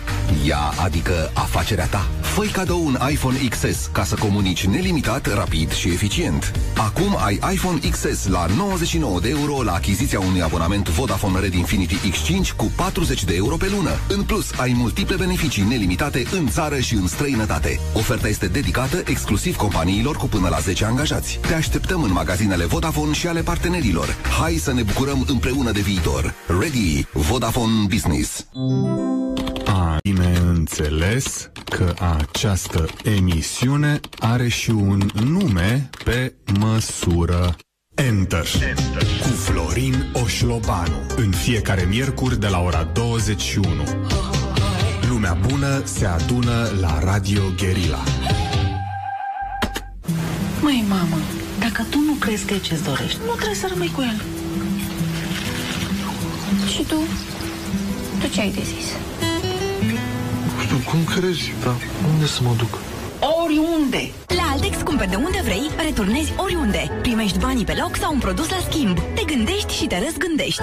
Altex. Poți returna oriunde, fără costuri. Detalii în regulament. El universo entero, escucha. Miercuri 29 ianuarie, Lucia și Muse Quartet vin la expirat Halele Carol pentru un concert care ne va purta în universul sonor extrem de personal al Luciei. Povești spuse cu sensibilitate și sonorități care ne vor urmări mult timp după aceea. Miercuri 29 ianuarie cu Lucia și Muse Quartet la Expirat.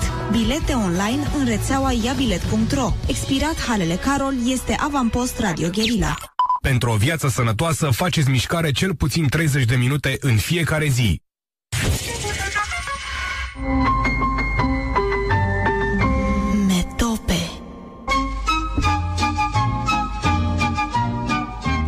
Revenit în studio alături de invitații mei, Marilena Vlad și Răzvan Ioan, amândoi lectori ai Casei Paleologu, uh, doctori în filozofie, uh, discutăm lucruri extrem de importante. Auzeam la sfârșitul calupului publicitar că pentru o viață sănătoasă să facem 30 de minute de mișcare pe zi. Eu zic că pentru o viață inteligentă ascultați două ore pe săptămână emisiunea Metope, gimnastică intelectuală. Înainte de uh, pauză am ascultat uh, un mic uh, fragment uh, din opera uh, Candide uh, a lui Leonard Bernstein.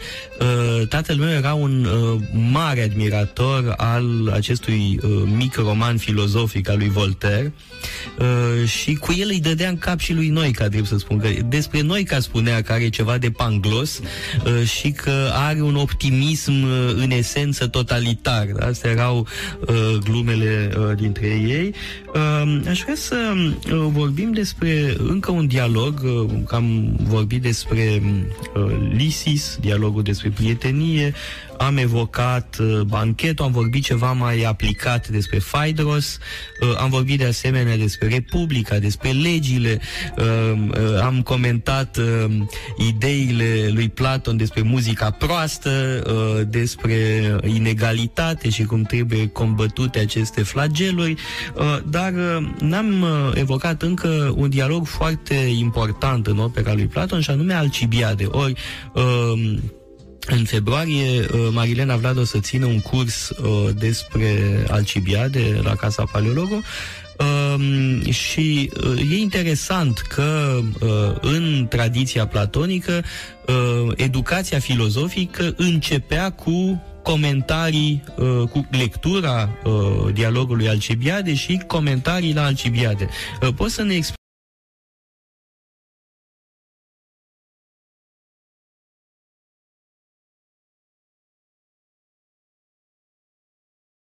pornească pentru a-și atinge orice scop uh, măreț în genere.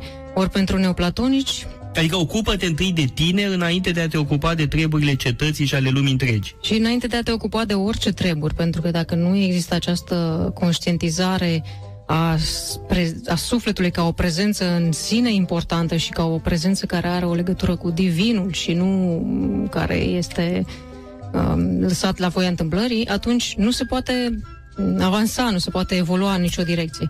Pentru neoplatonici, uh, da, um, tratatul este, um, dialogul este foarte important, uh, dar ei îl iau așa, în, uh, într-o manieră foarte acribică, foarte precisă. Proclus are un comentariu la Alcibiade și arată că fiecare detaliu de acolo are o legătură cu structura generală a gândirii lui Platon, mai precis cu felul în care el însuși uh, vede această gândire a lui Platon. Nimic nu e lăsat la voia întâmplării și uh, dialogul are mm, șansa de a trezi în noi conștiința filozofică, mirarea aceasta fără de care niciun fel de altă idee până la urmă nu poate fi primită, pentru că ar cădea pe un teren uh, lipsit de mm, știu, de fertilitate. Nimic nu ar... Titlul pe care l-ai ales pentru curs este Platon două puncte, o privire spre sine. Și mă gândeam că la unii se poate isca o neînțelegere, de fapt, să vină la curs din motive greșite, uh, da? uh, dintr-un fel de pasiune a introspecției de tip psihologic uh, contemporan. Uh, de-al minteri, uh, formula delfică, cunoaște-te pe tine însuți, este uh, foarte greșit înțeleasă în zilele noastre, de parcă ar fi vorba de un, acest tip de cunoaștere de sine.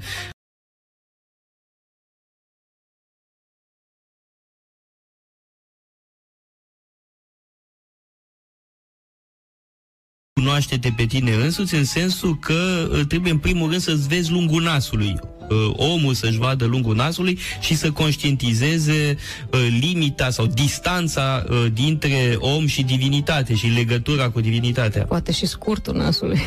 Poate, uh, uh, Adică aveți în ceva cu sensul în nasul care- meu că e prea mic, cumva? Asta e ca în uh, Cyrano de Bergerac, da? care are nasul mare și ab- uh, aborda pe oricine. Nu vă place nasul meu? Da. Ce vreau să zic este că, prin gluma asta, e că, de fapt, conștientizarea propriei uh, existențe în lume uh, îți dă șansa de a ieși din tine, de a prelungi ceva din uh, ființa ta, de a o lărgi până la urmă. Și, într-adevăr, e ceva de ordinul uh, introspecției, dar uh, într-un mod foarte socratic și foarte special. De ce? Pentru că ce face el cu Alcibiade acolo este un fel de dezbrăcare strat cu strat a ființei sale, pornind foarte de departe. În cele din urmă nu mai rămâne din Alcibiade decât un punct, un, uh, o, o privire, o privire care nici măcar ea însăși nu mai este independentă, uh, ci depinde de cel care o privește, depinde de această dezbrăcare, de această descoperire a privirii respective de către Socrate. Este o tehnică f- foarte subtilă până la urmă aplicată asupra lui Alcibiade și cred că m, interesul celui care ar veni la un asemenea, la o asemenea analiză este până la urmă să vadă dacă descoperă el însuși în sine un fel de punct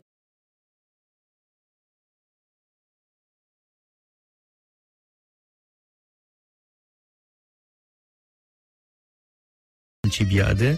Uh, Alcibiade apare în mai multe dialoguri platoniciene. Uh, apare în primul rând în banchetul, este cea mai flamboiantă apariție a lui Alcibiade, gata mahmur, gata uh, cherchelit, uh, foarte amuzant, uh, îl, îl elogiază pe Socrate uh, așa cum poate nimeni altcineva nu o face în uh, opera lui Platon.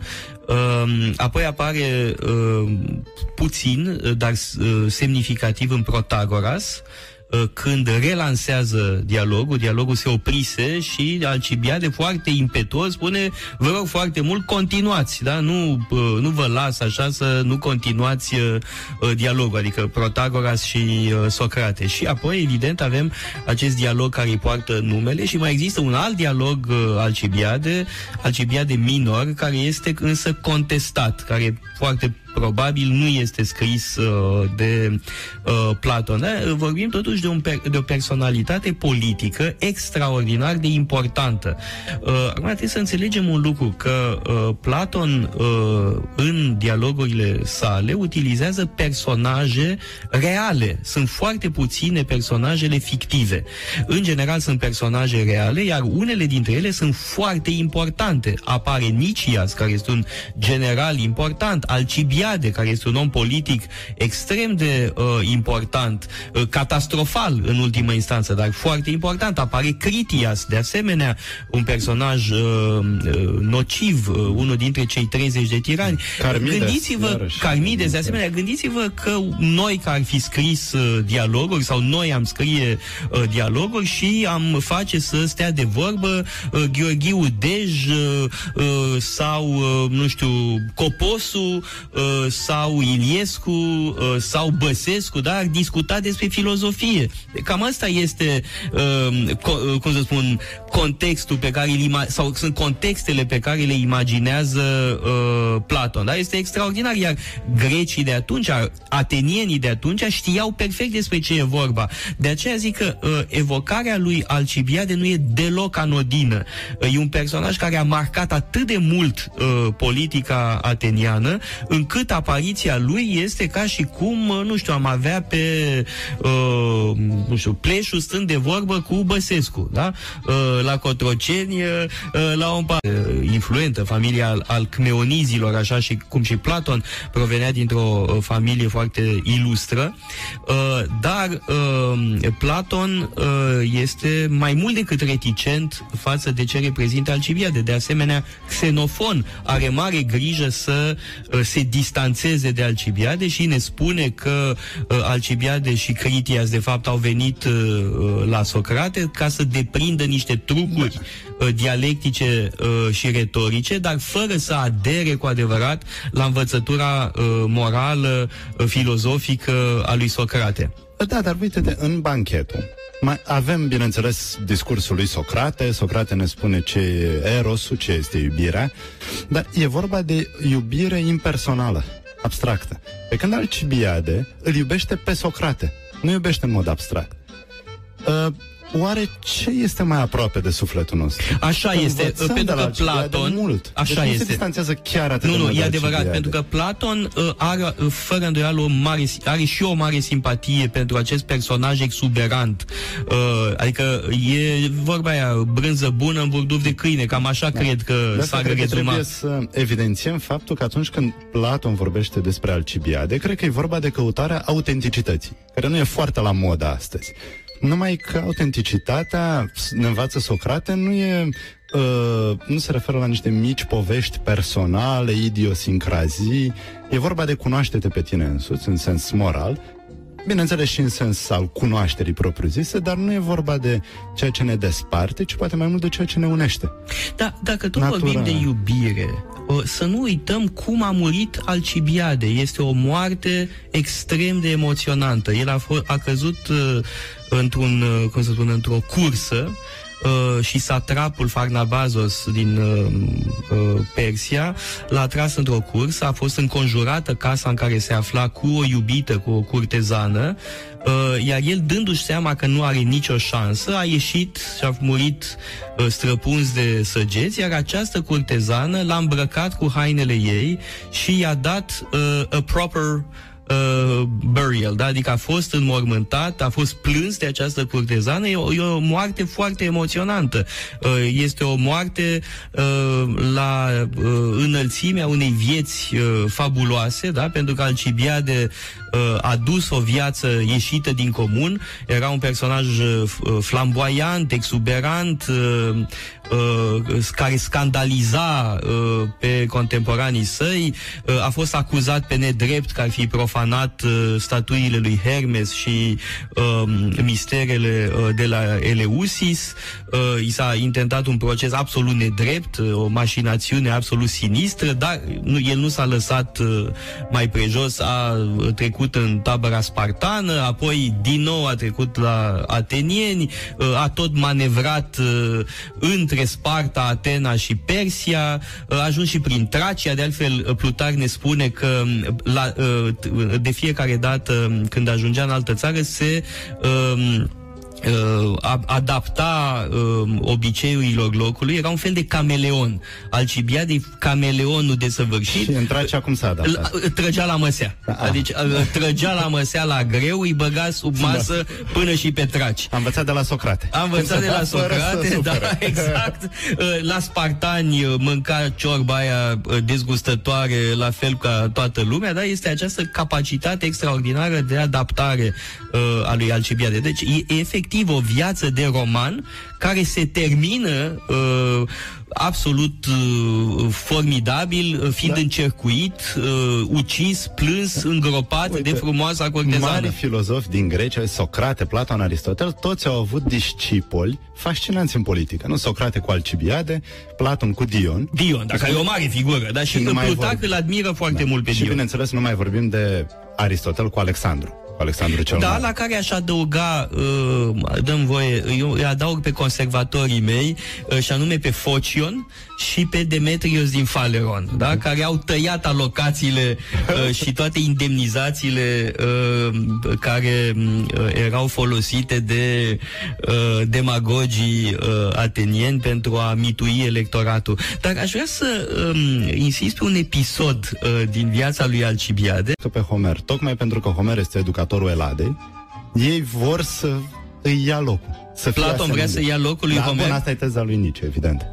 Uh, fiind o, o societate care pune mare accent pe competiție, Văd atunci, că așa uh, cum- Marilena Vlad e, uh, nu e deloc uh, Așa cum Tucidide- atinsă de această uh, ipoteză niceană. Uh, Tucidide vrea să ia locul lui uh, Herodot. Herodot. Da, așa cum Euripide face locul lui Sofocle. Așa citește Nietzsche și relația dintre Platon și Homer. De asta Platon... Ca un agon, o competiție. Agon, da, de asta ar cam vrea să scape de poeții din cetate, Platon, tocmai ca să fie el cel care creează miturile potrivite. După aia prim, poate să-i primească la loc. Bine, Dar- nu vrea să scape de ei, vrea mai degrabă să-i educe în spiritul de care are el nevoie. Adică să, Tocmai să-i asta învingă, era problema cu care se luptă Noica. Da, să-i distrugă, să-i, să-i umilească, de fapt, prin dialectică. Nu, este, in- este interpretarea pe care o m, explică foarte bine neoplatonicii. Ei spun că m, Platon nu vrea deloc să distrugă poezia, să excludă poeții, vrea doar să le arate cum trebuie scrisă poezia. Pentru că poezia, evident, are un rol atât de important în educația tinerilor și dacă în poezie vii cu tot felul de uh, mituri uh, scabroase sau mai știu eu, uh, care lezează virtutea, atunci ce educație mai poți să dai în acest fel? Trebuie să vii cu alt fel de mituri, de, pil- de felul celor pe care le scrie Platon, de pildă. Altfel spus, el Uite, e... un exemplu uh, rece- pe care l-am folosit recent. Uh, în Herodot, în istoriile lui Herodot, avem o variantă a mitului lui Giges, foarte diferită de varianta pe care Platon o- o dă uh, în Republica. În Republica, Giges folosește un inel care îl poate face invizibil. Acel inel este simbolul puterii. De fapt, uh, ce spune Platon prin intermediul acestui mit este că uh, foarte puțini oameni trec testul puterii, da? pentru că inelul invizibil, simbol al puterii, uh, îi, îi permite lui Ghire să facă orice și face orice, într-adevăr, uh, uh, comite crime uh, care îi permit să ajungă la putere, să ia nevasta uh, uh, regelui Candaules. Uh, în schimb, la Herodot, povestea e picantă, este o picanterie, povestea este erotică. Uh, Candaules e f- foarte încântat de frumusețea nevestei lui, se laudă tot timpul. Ce mișto e gagica lui, e cea mai tare, e beton, e canon, e tot ce vrei. Și uh, atâta se laudă încât îl face pe Giges să o vadă uh, dezbrăcată, da? Cum era un uh, cântec franțuzesc uh, de dinainte de război, il m'a vu nu uh, plus que nu, da? E, asta e și povestea uh, reginei, a nevestei lui Candaules, care apoi îi spune lui Giges, mai văzut dezbrăcată, acum ori trebuie să mori, ori trebuie să-l omori tu pe Candaules și să iei locul. Una din două, da? Povestea la uh, Herodot este uh, picantă, este erotică, este excitantă, în timp ce la uh, Platon este moralizatoare și are un conținut uh, filozofic. Dar uh, aș vrea să revenim la uh, Homer.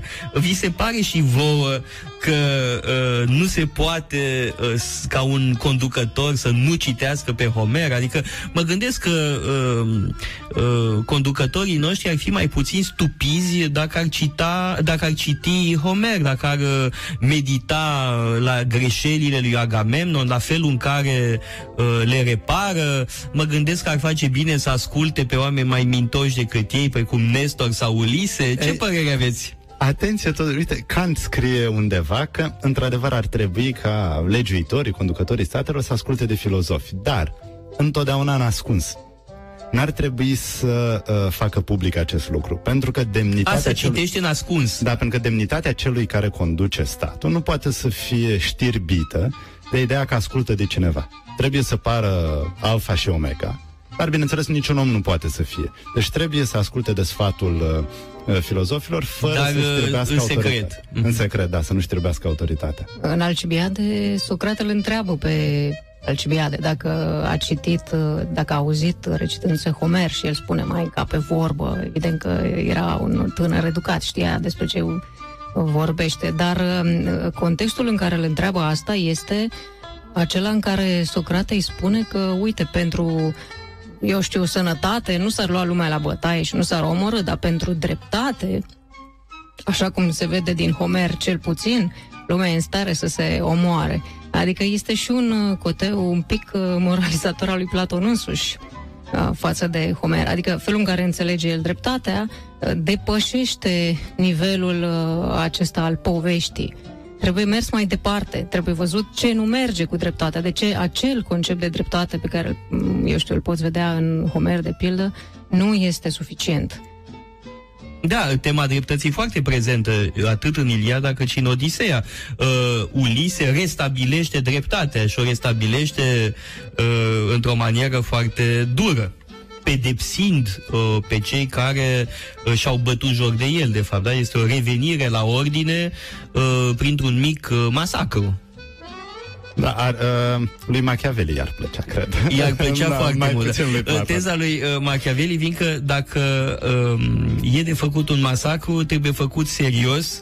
Bine, uh, dar și la început temeinic, să nu temeinic. scape nimeni. Așa cum e în The Godfather, da, în uh, e- uh, primul Godfather, când Michael Corleone preia frâiele uh, cozei noastre și îi lichidează pe toți în aceeași zi. Exact. Și uh, asta înseamnă să fii cu adevărat generos.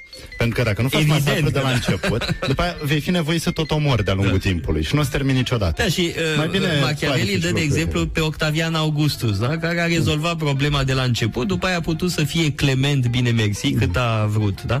Bun, am uh, deviat puțin, însă m, Vorbeam de uh, Homer mai devreme uh, și uh, uh, eu cred că în continuare e uh, cel mai bun manual de leadership care se poate uh, concepe. În timp ce uh, Plutarh uh, tratează problema aceasta, uh, el fiind inspirat de filozofia platoniciană. E foarte important să vedem în uh, studiile de caz din Plutarh inspirația platoniciană. Să, să nu uităm că Plutarh e un filozof.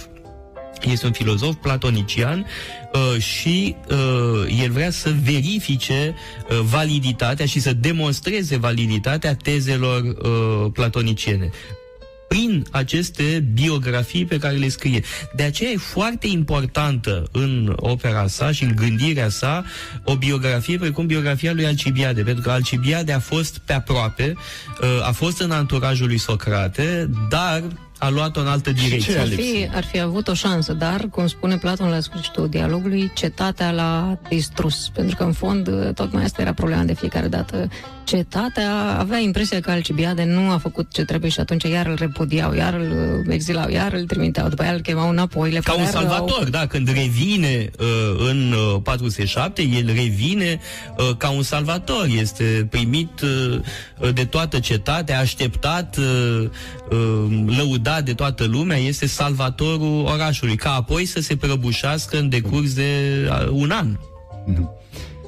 Bun, ce ne învață asta despre democrația directă ateniană? O formă foarte instabilă de guvernare. C- Cred că, uh, în mod special, biografia lui Alcibiade e uh, relevantă în zilele noastre, pentru că e un personaj pe care l-am vedea și în zilele noastre, nu neapărat în politică, poate și în politică, mai degrabă în showbiz, mai degrabă în uh, antreprenoriat. Îl văd ca un antreprenor care pune în uh, mișcare un startup, îl vinde, face altceva, este foarte adaptabil, e cameleonic, se duce unde capătă mai mult, uh, este uh, mereu atent la oportunitățile care îi se uh, oferă. Da? E, e un personaj, într-un fel, uh, pe care îl putem simți ca foarte aproape de zilele noastre. E un personaj de succes?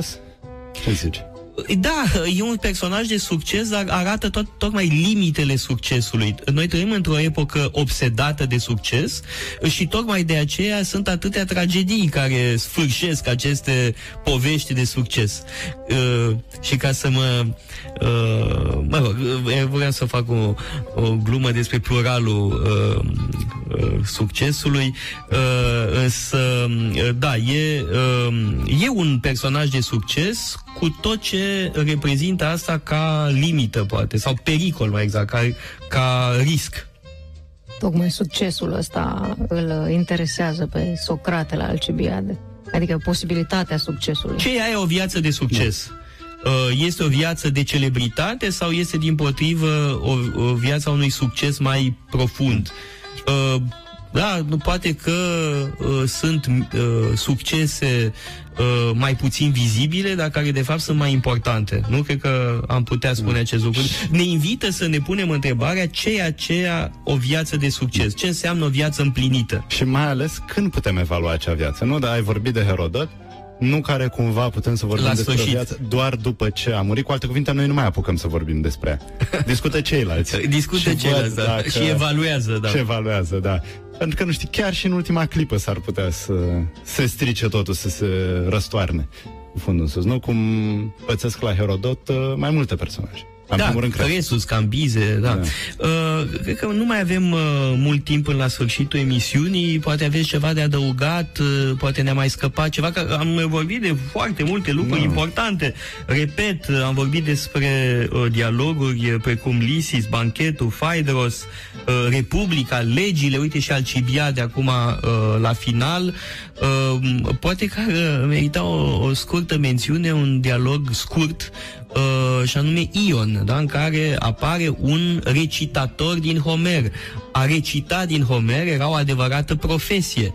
Dar Ion era o celebritate, era o, o mare figură, tocmai câștigase un premiu uh, la Epidauros uh, și ne dăm seama că în uh, Grecia antică un recitator din Homer era o vedetă. Uh, și asta ne mai spune ceva, uite, rolul memoriei în societatea greacă. Ei nu credeau că gândirea critică este opusă memoriei. Cum, din păcate, mai auzim astăzi. Nu trebuie să ai gândire critică, nu trebuie să încarci mintea cu tot felul de lucruri. Numai că dacă nu-ți încarci mintea cu tot felul de lucruri, pe baza ce gândești? Uh, ai un motor excelent de Ferrari, dar n-ai combustibil. Da, pentru că asta, Asta asta ne ne- aduce de fapt în, uh, la discuții uh, contemporane despre educație. Da? Uh, Într-adevăr, sistemul uh, de educație românesc este dezastruos. Uh, Într-adevăr, promovează un tip de memorizare uh, pasiv Dăunător, uh, și că, care de fapt uh, nu formează cu adevărat uh, mintea. Dar pe de altă parte, memoria e esențială. Memoria este mama muzelor, uh, memoria ne face ceea ce suntem. Uh, cred că trăim într-o uh, epocă în care uh, sunt devalorizate niște uh, noțiuni, niște valori extrem de importante, cum este memoria, moștenirea, uh, iar uh, pentru o educație uh, bună e nevoie să cultivi memoria, uh, să întărești memoria uh, celor pe care îi educi, dar uh, memoria cea mai uh, bună, cea mai eficientă este, și de durată este memoria activă. Uh, educația românească pune accentul pe mo- memorizare pasivă. Memoria pasivă nu durează. Înveți pentru extemporal și a, peste câteva zile ai uitat. În schimb, o memorie activă, uh, memorarea prin uh, act- activitate, aceea este o memorie de durată. E ca și cum uh, modernitatea s-ar fi inspirat din uh, Montaigne, din partea proastă din Montaigne, când spune el, eu n-am o memorie bună, nici nu mi-aduc aminte ce cărți am citit. Asta e, bun, memoria pasivă, să zicem, pe care Montaigne o are, dar are o memorie activă fabuloasă. Am uitat să ne gândim la memoria activă, vedem doar memoria pasivă și îl interpretăm pe Asta Montaigne deja cel este mai o rău. discuție despre uh, educație, despre racilele uh, educației românești, dar vedem și racilele celor care critică uh, sistemul nostru de educație. Am citit foarte multe tâmpenii uh, din partea unor oameni care uh, critică sistemul educațional românesc într-adevăr foarte prost, dar ce propun ei este la fel de prost, uh, poate chiar și mai prost. Uh, deci uh, e vorba de o discuție uh, separată pe care sper să o reluăm. Uh, de data asta însă am uh, vorbit pe cinste, să spun așa, despre uh, Noica, despre uh, Platon. Uh, am avut parte de doi interlocutori uh, uh, extraordinari, așa cum v-ați putut da, da seama, un adevărat uh, banchet, numai că un banchet cu apă, uh, nu cu vin. Fără delirul. Uh, fără delirul Bahic. uh, uh, bahic, uh, fără alcibiade care să apară... Exact cum i-ar fi plăcut lui Noica. E, așa, lui Noica îi plăcea e, fără vin, da? Era... Uh, de e, e un text uh, foarte amuzant al lui Eugen Ionescu, în, uh, în nu al lui Eugen Ionescu, al lui Steinhardt, în, în genul tinerilor. Și e un text scris în genul lui Noica despre non-mâncare, da? Și într-adevăr, uh, Noica era cu non-mâncarea și non-băutura. Uh, acestea fiind zise, uh, vă dau uh, întâlnire uh, peste o săptămână la o nouă ediție a uh, emisiunii Metope.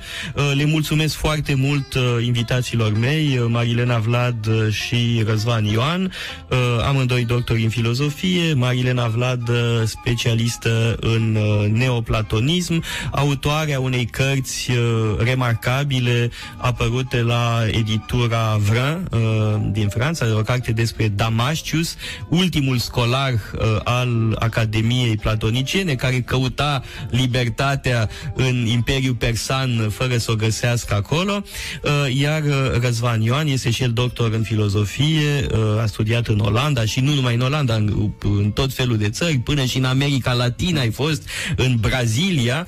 Uh, și uh, Cartea sa despre uh, Nietzsche și Spinoza va apărea în A curând. apărut. A apărut A deja. apărut. A, nu mi-ai dat-o.